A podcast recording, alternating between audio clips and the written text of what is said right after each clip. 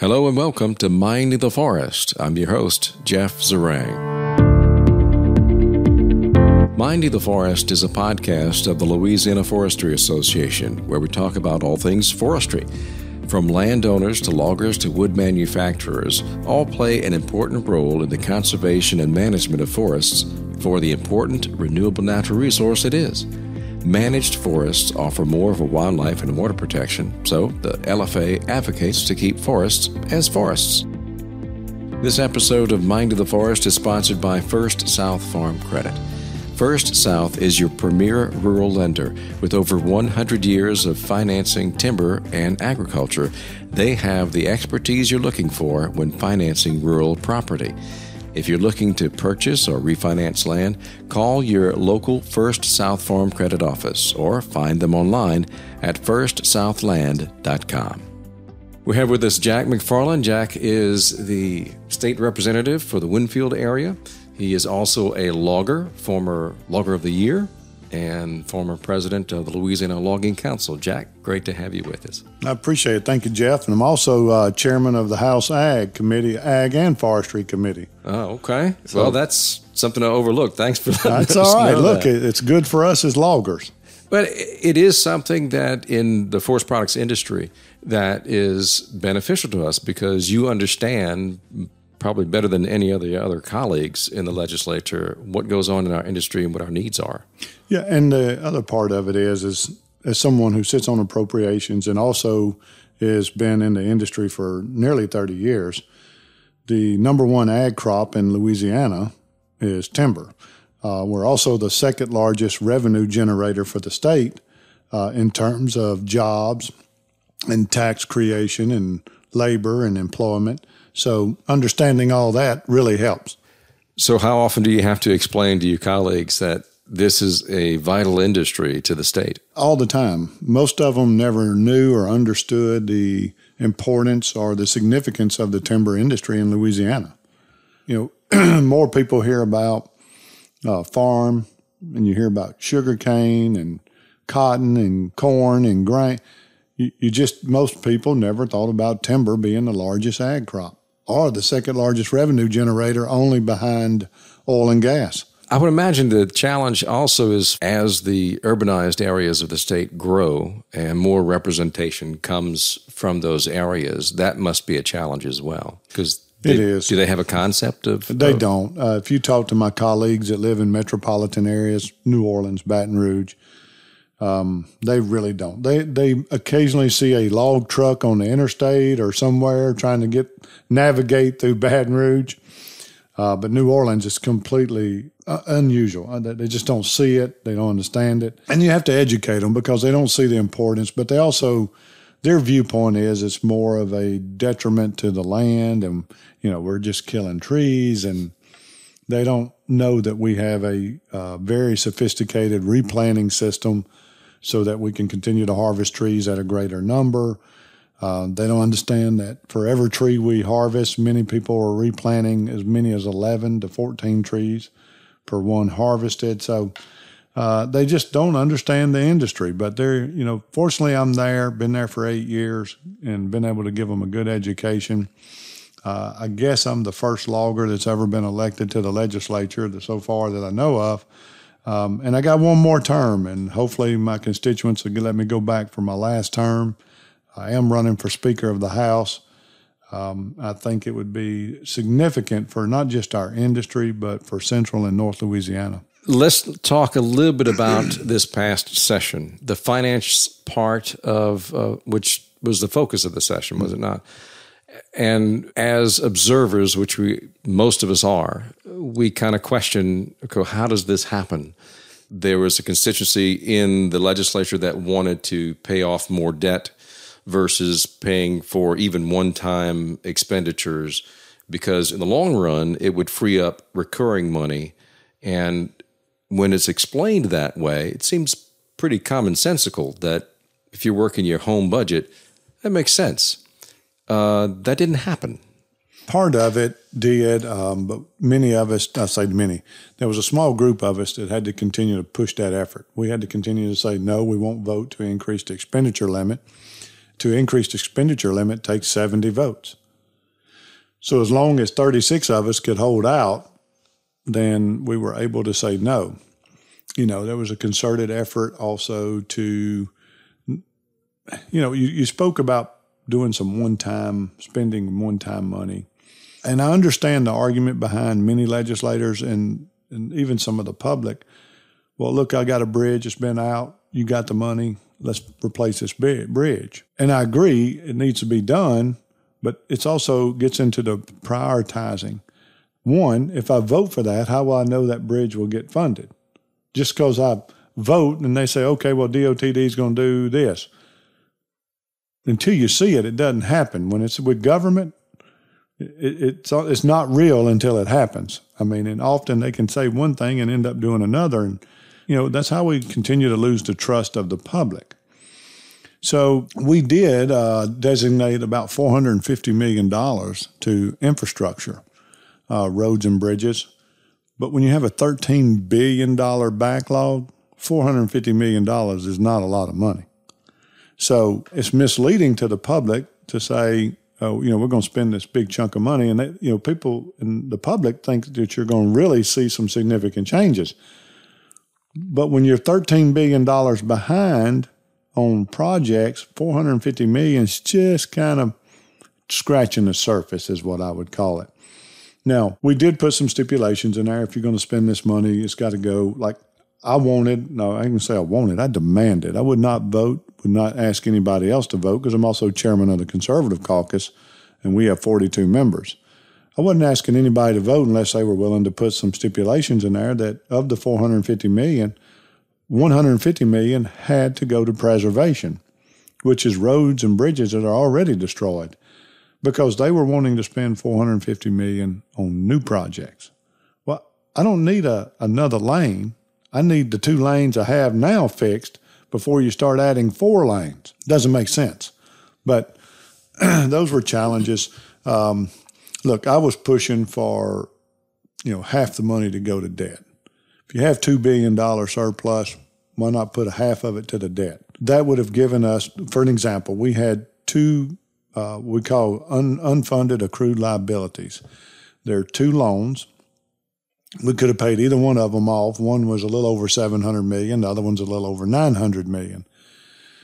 If we paid a $700 million loan off, we would created about 150 to 170 million dollars in reoccurring revenue.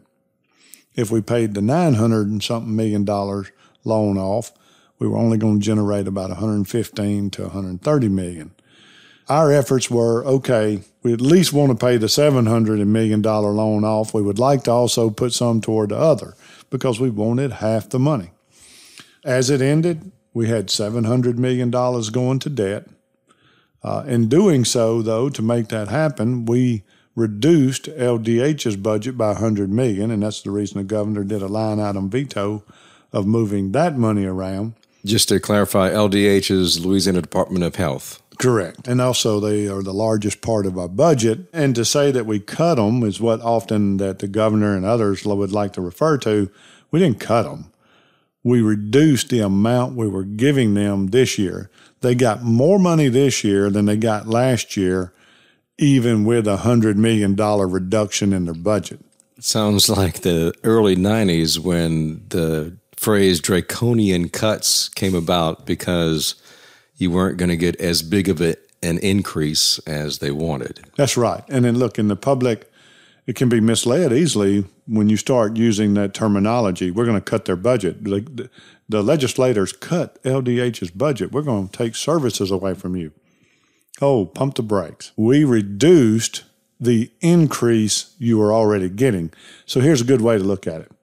We were giving LDH about a $500 million increase. We just reduced it by 100 million. So they still got a $400 million increase. So still almost a half a billion dollars that went to Department of Health. Yeah, and then they turn around and they go get federal dollars. And like for an example, this hundred million was going to generate four hundred to seven hundred million dollars because what the federal government does, I call them drug dealers. You give them a hundred million, they'll turn around and give you four hundred million. Now that sounds great, but they only do that for four years. or maybe for two years, or maybe for five years, and they put they attach strings to it that force you to do things that meet their guidelines that you and I as public and citizens aren't going to like, but we don't know that because we don't realize that they attached all these strings. Now, what happens when you start giving someone for four or five years, you start providing this service and it's costing actually costing four hundred million dollars to provide that service statewide. Only the state's putting up a hundred million.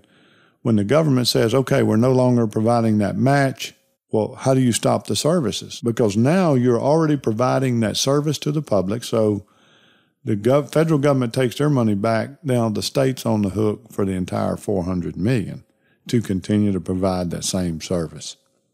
You know, Jeff, when I got first got in the legislature, I, you know, I had no idea all these things were going on. Mm-hmm. I, I, had some ideas of, you know, uh, what I felt like was mislead, misleading and corruption, but this is this is just un, it's un, unbelievable. I mean, and when I learn about it, it it's hard to educate the public because the media is not going to be on my side. They're not going to help me go out and spread the word. Hmm. And to sit down and have a conversation like me and you are often I don't I don't have this much time to sit down and explain it to everyone. Right. I only get a couple seconds. Or I got to try to do it in social media, which is it's just not possible. I mean, you, you put a message out and somebody takes it and eh, they interpret it one way, and next thing you know, you got a whole thread that didn't have anything to do with what you're trying to talk about. Almost sounds like some bills that go through the legislature. It sounds just like them. Yeah, it does and someone may question, okay, what's the importance of, of, of, this with the forest products industry? Well, for one, let's revisit the one-time money that was was to spent on, be spent on mm-hmm. projects. Those are bridges that your log trucks that's right can pass over or can't pass over now. And and I remember past conversations we've had, even although that money may be approved and it goes through the, the process of everything, you're still looking at years before the bridge or road is actually done. Is so, that correct? Yes. So, give you an example. I got one bridge that's been out for a little over two years. And even though I've been able to push an effort, make an effort, push the money around, get the money designated for that bridge, now we still have to do environmental studies. Engineers still have to get all the approval. Well, come to find out, this one bridge is over a national scenic creek. Not even a river, it's a creek, but it's on the National Scenic Registrar. So now the bridge has to be built to federal standards and you have to do federal environmentals. You just delayed the project by another one to two years just by having to meet those guidelines, and the cost just went up. So now I got to put more money with the project. And you know, the public, all they know is, is their bridge is out and they're having to drive around. Log trucks can't cross it. They're going around and ultimately the landowner loses money because they're not getting as much money for their product because somebody's got to compensate the logger for having to drive around the closed bridge when all along the landowner paid property taxes the logger paid sales taxes on the fuel and all the other items associated with harvesting his timber. And then you have the uh, the mill, who's also had to pay the same property taxes or even the same fuel taxes and all the other things associated with getting that timber, getting it to the mill, and getting it finished and making a product. So, you know, it's very disconcert, uh, very concerning, but uh, it's very misleading often to the public because it's so complicated. And why do we complicate it? That is a good question. I think many folks will will ask that simply, even on their taxes. You know, why couldn't it be a simpler process to just pay what taxes you that you owe? I mean, it, it it's always a process that well, maybe you need an accountant to help you, or mm-hmm. well, did I take this deduction because I have that opportunity to to do that? The end result is the public, as you said, just kind of wonders what the heck's going on, and, and why can't the process be a simpler process that we can understand, and we don't have to be explained every which different way you know, of, of how this is how this can occur. You know, Jeff, when I got to the legislature and uh, I made a concerted effort to be appointed to the Appropriations Committee. So to manage the budget for the state, uh, appropriate those dollars. It took me one year just to learn all the acronyms that the state utilizes. It's unbelievable. And I mean, you can sit down and they don't just, you don't just walk in and somebody gives you a list. You have to learn that on your own. It's not like you get a lesson. It's not like there's a plan. It's not like a class you can take. Uh, you, you just you don't get anything. After that, um, by the time you get a good understanding of just the acronyms and what's being said, you start getting a relationship. You start understanding, working with the fiscal division. We have a whole floor in the Capitol designated to the House Fiscal Division, and all their job is is each one of them takes an agency and a department, and they have to sit down and go through their budget educate themselves, and then we have to educate it. But my point to that is, is I've been. It took me four years to get my hands around the budget and understand what's going on. Now I was able to do, we, and the reason I was more successful at saying, okay, wait a minute, governor proposed he wanted to spend $100 million on debt. Well, I want to spend $900 million on debt. And how is that going to affect us? What will it cover? you, you don't know those things. You you have to do the research, or either you have to sit on appropriations and been exposed to it, and then you understand it. Now I'm going into my last term.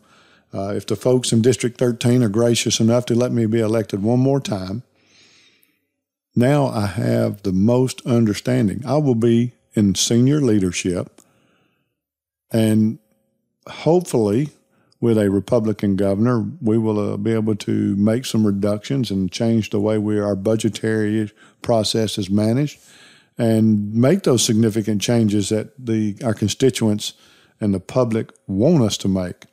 But it is challenging. Uh, just getting the education of it, I, understanding where all the money comes from, where it goes. I mean, I, I didn't know we had the kind of debt we have in Louisiana you have a $2 billion surplus and you had a surplus last year and everybody thinks, well, you're doing great. Yeah, but you still got all these debts. And with government, the problem is, is when you have more money, you spend more money. And then you're creating reoccurring debt. Give an example teacher pay raises. It's a reoccurring debt. You give more money to LDH. Now you've created a reoccurring debt. You give more money to the Department of Ag. It's a reoccurring debt. You give more money to transportation, it's a reoccurring debt. One thing that folks may be unaware of is in government, if an agency is efficient and doesn't spend the money allocated to them, they're likely not to get as much money. But if you spend every dollar and maybe even go a little bit past that, then you're basically rewarded with a bigger budget the next year? Is that? I mean, that's my that, understanding. That, Is that, that, right? That's the way it's been working. And so we had uh, we've had legislation every year since I've been there to stop that. To say, okay, well, we can only spend ninety seven percent of what we spent last year, or ninety eight percent of what we spent last year. That is the only way we can ever rein in government agencies from doing exactly what you're talking about.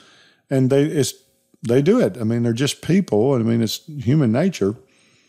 They see at the end of the year they got a hundred million dollars left in their bank account. Well, they're going to find a way to spend it.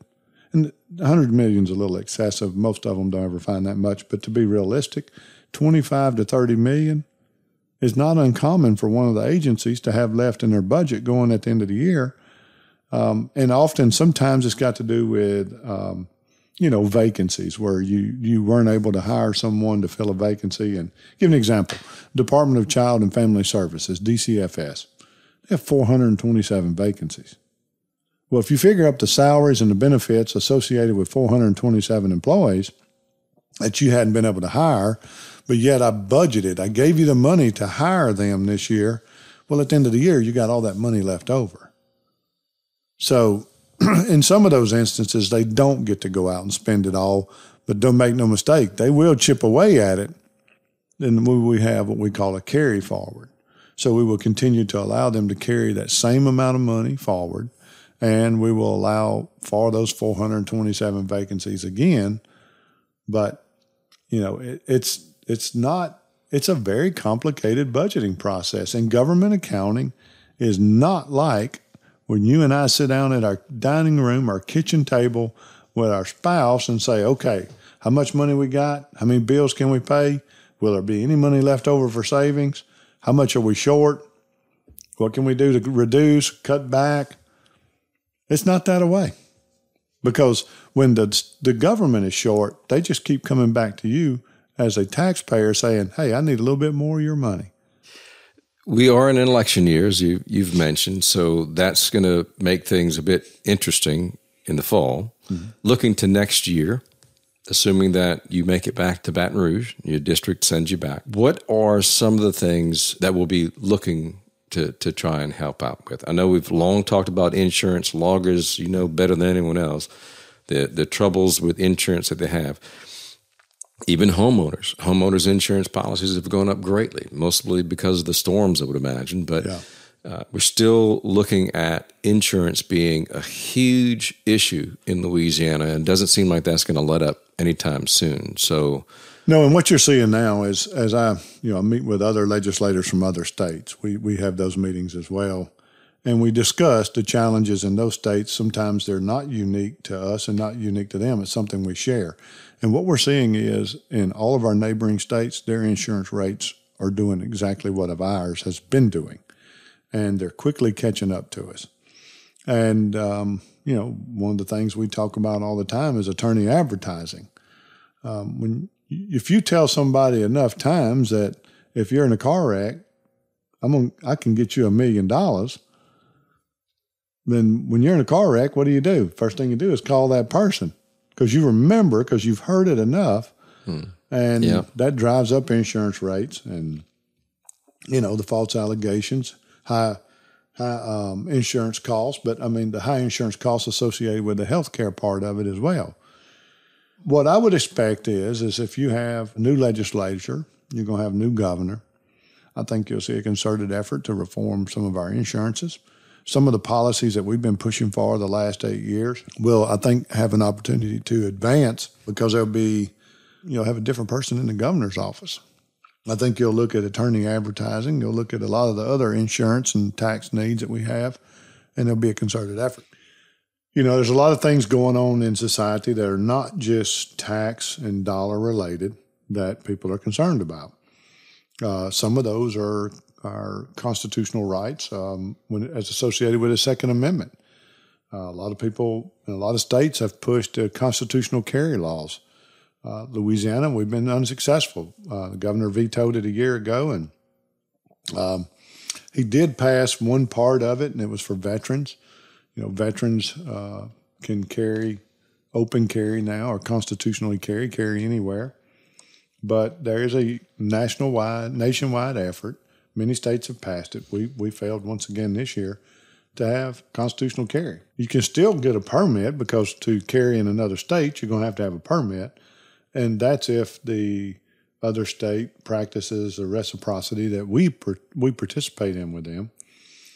And then you you're seeing a lot a, a significant movement with uh, uh, the gender related bills of legislation as it relates to influencing children when it comes to making decisions based upon their gender identity, uh, what you call them, their pronouns, as I like to say. Um, I think that you're going to see a significant effort next year to eliminate a lot of that. So this legislature, uh, I believe, is progressing, and I think the next one will progress even further toward more conservative values that are more representative of where Louisiana is as it relates to its neighbors. But I think that having new leadership in the House, in the Senate, and in the governor's office will significantly change the direction we're heading. Have we talked about everything that you'd like to bring up? Is there another subject that you had thought about that we hadn't talked about? It's an election year. You're going to see a lot of posturing. Um, I think you'll see uh, a lot of promises made and uh, discourage people from making those promises because once you get in there and you fully find out what uh, the budget is and how the process works, you'll find out a lot of those promises you made, although good intention, are not even possible. Incredible.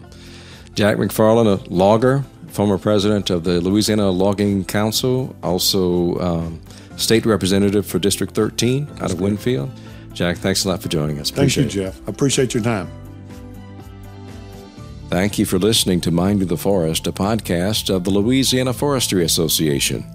This episode of Minding the Forest was sponsored by First South Farm Credit. First South is your premier rural lender. With over 100 years financing timber and agriculture, they have the expertise you're looking for when financing rural property. If you're looking to purchase or refinance land, call your local First South Farm Credit Office or find them online at firstsouthland.com. If you'd like to learn more about sustainable forestry, the LFA and its programs, or how you can be part of an organization that supports landowners, loggers, and wood manufacturers in the state, go to laforestry.com. You can also send comments or suggestions to me via email at jzeringue at laforestry.com. That's J Z E R I N G U E at laforestry.com. Or check out the show notes for our contact information. And remember, at the Louisiana Forestry Association, we're minding the forest for you.